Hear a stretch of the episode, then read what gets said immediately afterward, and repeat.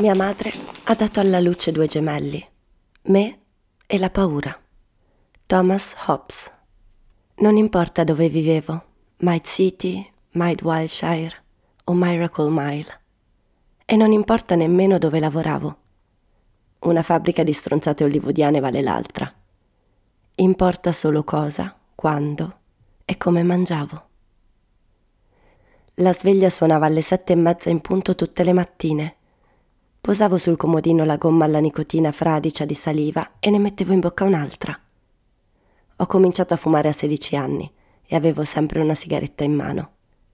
Ma da quando lavoravo in agenzia non potevo più fumare tutto il giorno.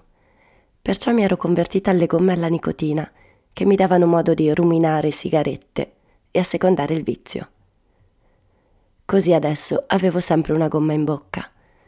Mi aiutavano ad assumere minori quantità di cibo, perché fungevano al tempo stesso da diversivo per la bocca e da soppressori dell'appetito. Le compravo su eBay, stantie e scontate. Diversamente non me le sarei potute permettere perché al prezzo di mercato quella dipendenza mi sarebbe costata 300 dollari alla settimana.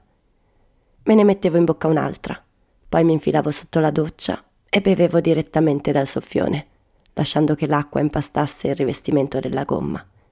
Preferivo quelle aromatizzate, alla frutta o alla menta ed escludevo gli eccipienti dal conteggio dell'apporto calorico giornaliero. Ogni tanto mi preoccupavo per la quantità di calorie che contenevano. Uscita dalla doccia, ne ruminavo un'altra e poi altre due in macchina mentre andavo al lavoro con il riscaldamento a palla.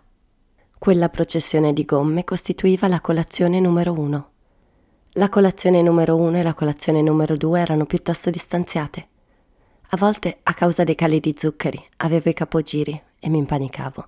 Ma valeva comunque la pena di rinviare fino alle dieci e mezza o alle undici la colazione numero due, il momento in cui assumevo per la prima volta del vero cibo. Più tardi cominciavo a mangiare, più cibo accantonavo per la seconda metà della giornata. Meglio soffrire un po' e avere in serbo qualcosa da pregustare che fare subito fuori una grossa fetta della razione quotidiana. Quella sarebbe stata una sofferenza ben peggiore. Se riuscivo a non mangiare niente fino alle undici stavo una meraviglia, quasi da Dio.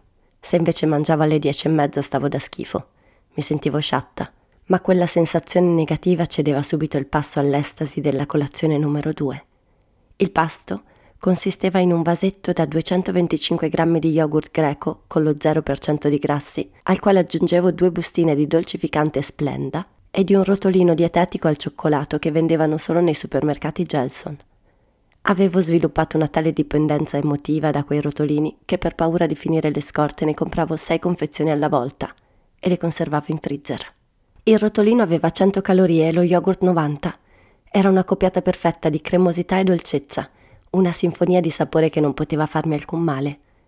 Il momento in cui infilavo il cucchiaino nello yogurt, subito dopo averci spolverato sopra mezza bustina di Splenda, era il più bello della giornata. In quell'istante mi rimaneva ancora tanto da mangiare e pensando al rotolino al cioccolato che non avevo ancora neppure toccato mi veniva l'acquolina in bocca. Dopo mi rimproveravo per non aver mangiato più lentamente, in modo da avere ancora qualcosa per cui sbavare. Finita la colazione numero due, mi prendeva lo sconforto. Consumavo la colazione numero due alla scrivania, proprio di fronte a un altro assistente, Andrew, amante delle radio pubbliche, del burro di arachidi al naturale e dei film scandinavi volutamente ermetici la testa di Andrew era troppo piccola per il suo corpo allampanato. Il naso a punta gli dava un'aria di perenne disapprovazione e aveva un elaborato taglio di capelli da cantante indie rock che su quella testolina minuscola sembrava una parrucca da scienziato pazzo. Siccome sapevo che biasimava i dolcificanti chimici, dei quali io facevo ampio uso, per ripararmi dai suoi occhi inquisitori avevo allestito un divisorio con faldoni di documenti, cactus dell'Ikea e un gran dispiegamento di tazze. Per godermi appieno il mio rituale avevo bisogno di un minimo di privacy. Ma la vera rogna era il pranzo. Almeno due volte a settimana mi toccava pranzare con clienti, impresari e altri operatori del settore, insieme al mio capo, Brett Offer. Detestavo mangiare in compagnia. Il pranzo era l'apoteosi della giornata e preferivo di gran lunga gustarmelo in solitudine, anziché sprecarlo con del cibo che non avevo scelto. Offer ci portava sempre al Last Crush, il ristorante con il quale condividevamo il parcheggio. Insisteva perché ordinassimo una caterva di portate e dividessimo tutto come in famiglia. convinto che ai clienti bastasse spartirsi una polpetta con noi per sentirsi nostri fratelli, ma soprattutto avere Offer come parente, per carità. Si comportava come se la famiglia fosse una bella cosa. Al last crash ero costretta a districarmi tra macaroni and cheese, mini burger, polpette di vitello. Anche le verdure erano contaminate dai grassi. Cavoletti di Bruxelles annegati nel burro. Funghi impanati e fritti. Cavolfiore ricoperto di glassa lucida. Perfino l'insalata di rucola che ordinavo sempre per dare il mio contributo al buffet era un cadavere viscido, totalmente affogata nell'olio. Rip. In quelle occasioni pilucavo microporzioni di tre diverse portate e assegnavo a ciascuna 100 calorie, aggiungendone altre 100 per compensare eventuali dimenticanze. Era una formula algebrica raffazzonata, ma perlomeno mi illudevo di avere il controllo della situazione. Offer però cercava sempre di fomentarmi a mangiare di più. Chi vuole l'ultimo mini burger? Rachel, lo so che ci stai facendo un pensierino, mi stuzzicava e poi si metteva a salmodiare. Dai, dai, dai! Offer si comportava come se fosse ancora in una confraternita ci incitava a essere leali gli uni con gli altri e a fare gruppo, non in virtù di chissà quale legame personale, ma perché giocavamo nella stessa squadra. Quando con il cranio pelato lustro un pezzo di carne sul labbro superiore decantava le virtù della nostra cultura aziendale basata sulla collaborazione, lo immaginavo pronunciare lo stesso pistolotto durante le cerimonie di ammissione alla Alpha Epison P vent'anni prima. Vi rendete conto della fortuna che vi è capitata? Potevate finire a lavorare in quel nido di serpi egoiste della Management 180. Potevate finire alla Delta Upsilon dove vi avrebbero costretti a bere il piscio di un confratello. Ofer aveva cominciato smistando la corrispondenza alla Gersh, ma piano piano s'era fatto strada ed era diventato agente. Dopo nove anni aveva lasciato quel covo di squadi e aveva aperto la sua agenzia, The Crew, perché era convinto di avere un'anima, a differenza degli altri.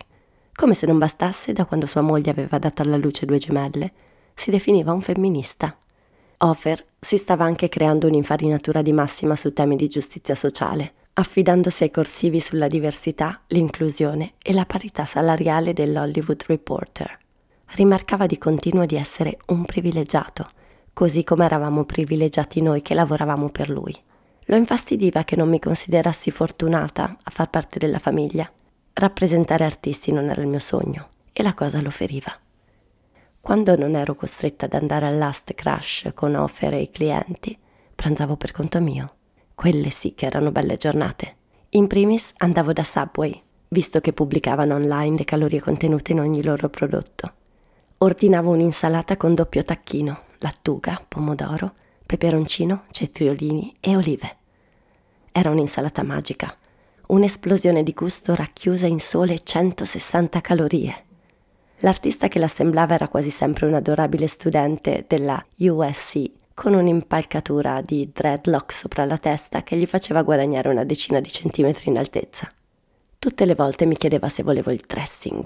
Da Subway le chiamano così le salse. E tutte le volte gli rispondevo di no. Per fortuna non contestava mai la mia scelta, ma ogni tanto aveva il braccino corto con la lattuga con la quale invece avrebbe dovuto abbondare per rendere onore alle porzioni generose, che erano il fiore all'occhiello di Subway.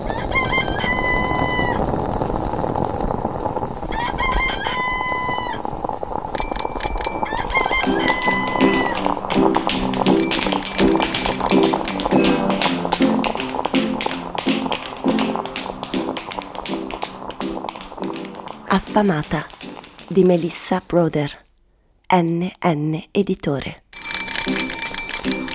Lunedì intro. Entrare nella settimana con le prime pagine di un romanzo. Legge Marta Marchi, Samba Radio. Sceglie il romanzo. Elisa Vettori, due punti, libreria.